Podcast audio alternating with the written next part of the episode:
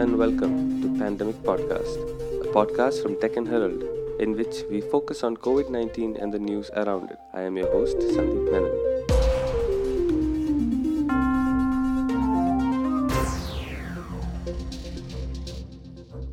Today is the thirtieth day of the lockdown in the country. In today's episode, we bring you the perspective of an experienced career counselor.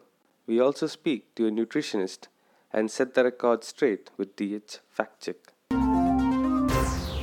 At the time of recording this at seven a.m. on April twenty-third, Thursday, according to the data maintained by Deccan Herald, the total number of cases in India has reached twenty-one thousand three hundred twenty-four, with more than one thousand two hundred new cases detected yesterday. At least six hundred eighty-three people have lost their lives due to covid nineteen. India is soon expected to top Portugal and reach sixteenth position globally. Among the states, Maharashtra continues to top the chart with four hundred thirty-one new cases yesterday, with five thousand six hundred forty-nine total infections. In Karnataka, with just nine cases being reported yesterday, the government has kickstarted the process of reviving the economy. I T, I T E S companies with minimum essential staff, courier services and construction workers will be allowed to function from today, but outside the containment zones. Also, the public transport will continue to remain closed till May third.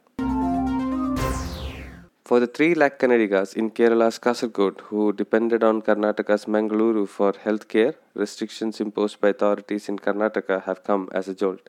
However, on the bright side, now the Kerala government has sped up the long-pending demand for a better healthcare system in the border district to make Kasargod self-sufficient. Commissioning of the new medical college and a new five hundred bed hospital by the Tatas are expected to reduce the district's dependency on Mangaluru.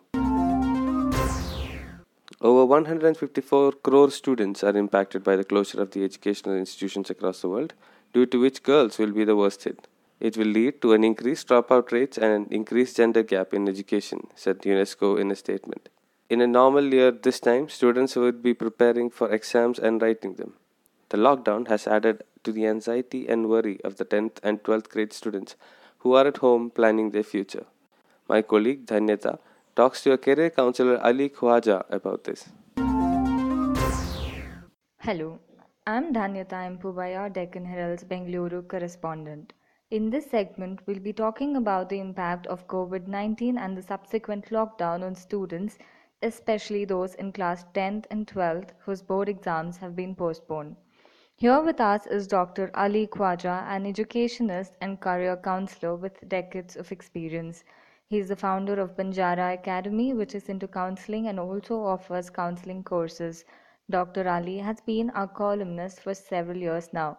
Welcome, Doctor Ali. As exams have been postponed and there is no clarity on the next academic year, students, particularly those in class tenth and twelfth, are confused. So what should be the approach of students and parents? This is a good occasion and a good opportunity to help children realize that exams are not the end-all and be-all of life. Yes. Somehow in our system we have given too much significance to exams. Yes. So if the elders, that is the parents and teachers, can help the children to understand that, see, this is what happens in real life. Exams get postponed, exams get preponed. You have, you know, part exams and things of that uh, sort. So you need to understand. Now, utilize your time properly. If exams have been postponed, then you look at it in a positive manner that, yes, I have time to do whatever I was uh, wanting to do. And yeah. I can even prepare, uh, you know, better. Hmm. And if you could have some group discussions, uh, you know, between the family, because the family is now become the unit because everybody at home is together and there's nobody else. Mm. So if we can have this discussion starting from how the parents faced exams and what were the earlier things, how after the exams, what they are going to do, then the perspective of the children goes wider beyond the exams and they can, you know, think better and be a little more relaxed. Okay. So also several coaching institutes have already started online admissions for P U C. So do you think there is pressure on students who wish to pursue science to join an academy even before their exams are over? Definitely there is pressure, not only on the students, but much more on the parents also. because okay. parents have to shell out huge amounts of uh, money, mm. you know, without knowing what is going to be the future of the child. The exams are not over. The results have not come. We don't know whether the child has aptitude for this particular uh, course or these particular subjects. But the fear that is being uh, you know, put in that unless you start off now, then you will lose uh, time. I think we should resist that. I would be very happy if children are put in regular mainstream colleges or schools okay. where there is holistic education. Okay. So uh, now these days, what kind of queries are you getting? Like post we are getting lockdown. a wide uh, range of uh, you know uh, queries. Of course, starting with the most important thing, what do I do? What happens to the exam? Will this happen? Okay. I heard some rumor saying that there will be no exam. So uh, all those type of things, we are again telling uh, them that, you know, focus on what is going to be your future. Don't okay. worry and don't get into these rumors that exams will be cancelled or exams will be postponed or there will be online exams. Just don't worry about uh, uh, that. So we are trying to help the you know, uh, children and the uh, parents to understand that let us talk beyond exams and do that. We are also giving a lot of uh, children study tips, you know, okay. simple ways and techniques of how to, you know, uh, deal with the uh, thing. Like we are getting slowly, uh, as the days go past, we are getting queries with regard to behavior issues. Okay. Thankfully, so far, there haven't been too many cases of parent-child conflict. Hmm. But definitely, you know, children who are becoming moody, children who are, uh, you know, refusing to study, or children who are getting, you know, boisterous and rebellious, those factors have started coming in. Okay. And I am a little concerned because depending on how long the lockdown lasts, I think this will increase and we will have to help them to, you know, work on these emotional factors along with the academics. Okay. So how are uh, career counselors approaching the change situation now? Yeah, first thing is that we are giving them that emotional uh, support, which I think is very badly needed. Okay. That, you know, uh, because the fear, the anxiety factors hmm. are not even allowing uh, people to, uh, you know, take decisions. Like, you know, somebody who would have normally thought over is saying, no, I'll put my child into, um, uh, you know, science because I don't know what will uh, happen if he doesn't take science. Mm-hmm. So these type of anxieties that are uh, coming up. So first we are trying to tell them that nothing is going to go wrong. It is a, a you know, a national and a global uh, situation. The government also realizes the implications. The worst that will happen is that uh, things will get postponed by one, two, three months. But uh, we are not even going to, there were instances earlier in history where students lost out an entire year because of certain, you know, riots or whatever things of that sort. But children moved on. So we are helping with them. Then the second thing that we are doing is to help them to understand and go deeper into career choices. Okay.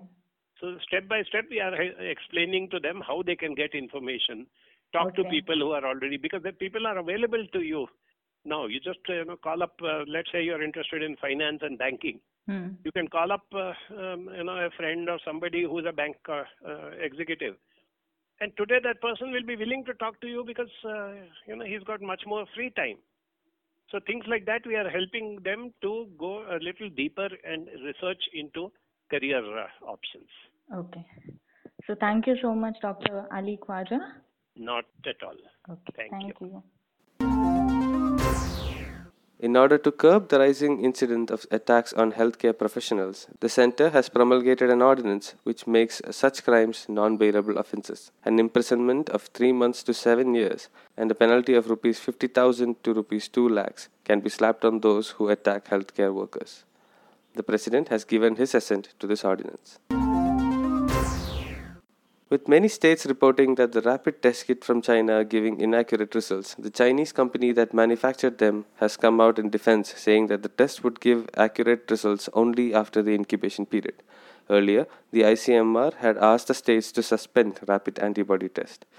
Meanwhile, in the United States, the state of Missouri has sued China's leadership over the coronavirus crisis, seeking damages over what it described as deliberate deception and insufficient action to stop the pandemic.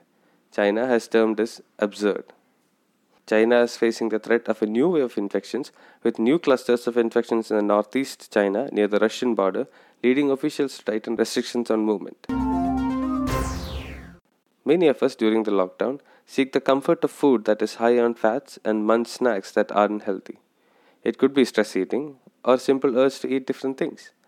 How can one resist it in this state of lockdown?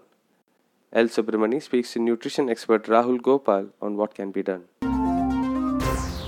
Many of us have very tall goals in terms of uh, staying fit in uh, the situation of uh, staying at home. But being foodies as we are, we tend to turn to the nearest box with the delightful dishes to tickle our taste buds. With us today is Rahul Gopal, a sports nutritionist, strength and conditional conditioning coach, and a drummer.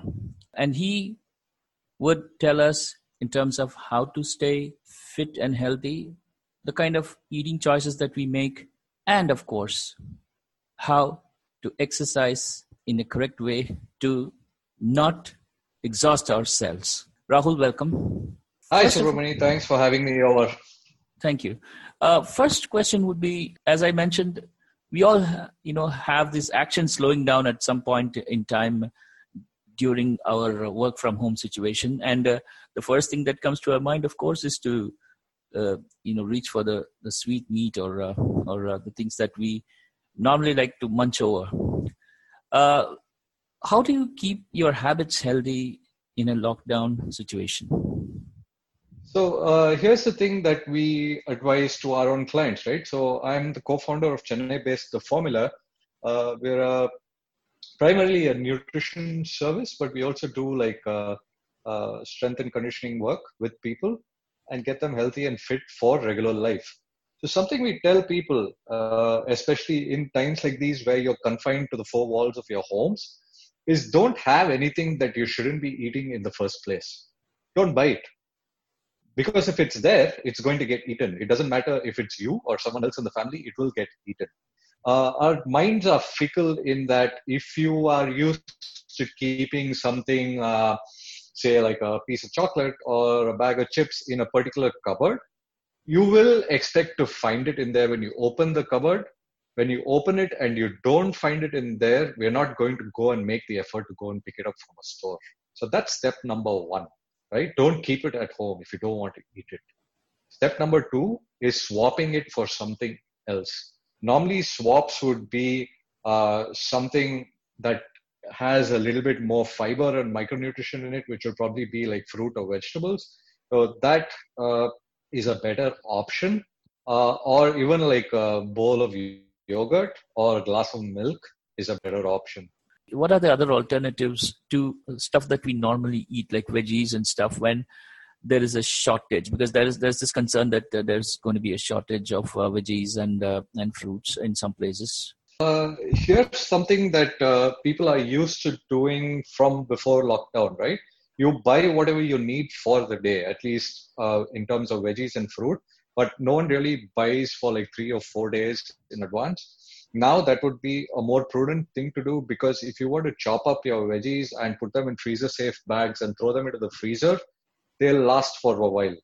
Uh, I mean, even like a couple of months. So that's what we're doing ourselves, and that's what our clients are doing as well. So there's no, uh, you know, uh, paucity or lack of fresh fruit and vegetable. Uh, frozen fruit and vegetables are fine. You you really don't miss out on the nutrition. So uh, there's always a workaround. But if you're unable to do so, I would just say eat more uh, whole grains and maybe more lentils and legumes, because they will give you adequate fiber and micronutrition as well. Okay. The third and probably the most important concern for many is how should or how little or how much we should exercise, because it's also summertime, and uh, it's a possibility exactly. that people would exhaust themselves uh, exercising. Yeah, and, yeah you know, yeah, it's so. never it's it's never a good idea to push yourself when the weather is not conducive to training. Number one, if it's hot, you have to exercise in uh, in a cooler environment, preferably with the fan on or with the A C, because uh, performance does get affected with external heat. Uh, The other thing is, if you've never ever exercised in your life, this could be a good time to start. This could also be a very bad time to start, depending on what you're doing. So what we tell clients is, because your overall activity levels are lower than they normally are when you're commuting to work, you know, walking around and whatnot, just try and keep your step count up. Every phone has a built-in pedometer in it, which counts steps. Uh, you should probably aim for about twelve to fifteen thousand steps in a day, and you can break it up over the course of the day. You don't need to do it all at one shot, which is tiring and time consuming. Right. Uh, if you're already been training, then uh, your coach or whoever you're working with can modify your program for you to make sure that you're able to use uh, things lying around at home for loading, like water cans or a backpack, or, you know, uh, bricks or books, water cans. I mean, I already said water cans, gas cylinders. It depends. Depends on your program. Uh, but please do not uh, take the flavor of the day kind of workout from Instagram and just try and blindly copy what's happening, because that might not be the best way forward. You might end up hurting yourself, and you really don't want to do that right now with limited access to medical resources. How much do you think fitness matters uh, to fight uh, COVID nineteen? Is, is, you think fitness uh, is a factor? Overall health, yep, overall health outcomes. Time and time again, research has shown that uh, uh, it improves if you're just exercising every day. The more muscle you carry, the better health you are in, especially as you age. Uh, the leaner you are, the better health, especially as you age. So uh, it is it is important. I mean, your immunity levels are up as well. You can fight certain infections off better than people who are uh, you know, not used to exercising or eating better. Research has shown this time and time again. Rahul, thank you very much for uh, uh, sharing uh, wonderful ideas on how to stay healthy and, uh, and eat nutritious. Thank you very much. Thank you, Subramani, for having me over. It was my pleasure. That was Mani in conversation with nutritionist Rahul Gopal, sorting out the food facts. Speaking of facts, here's Akash Sriram with what's hot in the world of fake news with D H Fact Check. Hello, this is Akash Sriram. In today's D H Fact Check, a photo of an injured woman has been doing the rounds with a caption that claims that the woman was a pharmacist, was administering COVID nineteen tests in Uttar Pradesh while a Muslim mob beat her to death. Uttar Pradesh police and authorities have proven this to be fake. U P police tweeted that the woman did not die as a result of COVID nineteen related violence and that the image was from Madhya Pradesh. Wire agency A F P contacted the late pharmacist's husband, who said that his wife had died of a brain hemorrhage as a result of distress and fear of being alone in a hostel of which she was assigned to be a caretaker. The husband said that she was taken to a neurology hospital in Gwalior, where she was operated on and remained in a coma for a week before she passed away on April seventh. Express dot co dot U K published on April twentieth an article with a controversial headline that read, Germany sends China one hundred thirty billion pound bill for coronavirus damages. Sparks fury in Beijing. Fact-checking website Alt News has deemed this headline grossly misleading. The article conveys that a German tabloid had drawn up a one hundred thirty billion pound bill that Beijing owes China as a result of havoc created by the COVID nineteen pandemic. Germany, in fact, as a state, has not sent China a bill for the losses caused by, by the COVID nineteen pandemic. Express dot co dot U K, the digital wing of popular British tabloid Daily Express, corrected the erroneous headline over a day later to China furious as leading German newspaper writes one hundred thirty billion pound bill for coronavirus damages. A rumor has been spreading on the internet saying that the central government's tourism ministry has issued a letter ordering all restaurants and hotels to close till October this year to prevent the spread of novel coronavirus. However, this isn't true. The ministry has asked citizens to not believe fake news regarding the closure of hotels and restaurants, and that the matter was being investigated by the cybercrime un- unit of the Mumbai police. The ministry further warned people from circulating such messages. That is it for today's edition of D H Fact Check. Before we go, here's our request to spread kindness. What maketh a human In times of distress and gloom, it's the human soul that lights the way ahead, whether it's feeding the stray or putting an extra effort to give masks to others. In the times of covid nineteen, where fear and uncertainty rage on, there are also heroes of myriad kinds. We want to bring the stories of such heroes to you with our Spread Kindness campaign, staying true to Deccan Herald's philosophy, the power of good. We invite you to share with us the stories of kindness that you see around or are part of. You can also share a covid nineteen related problem that needs immediate attention. Do write to us at spread kindness at deccan herald dot co dot in. Check out the stories of kindness on w w w dot deccan herald dot com. Remember, every simple act of kindness is a story worth sharing in this time of crisis. Stay safe and take care.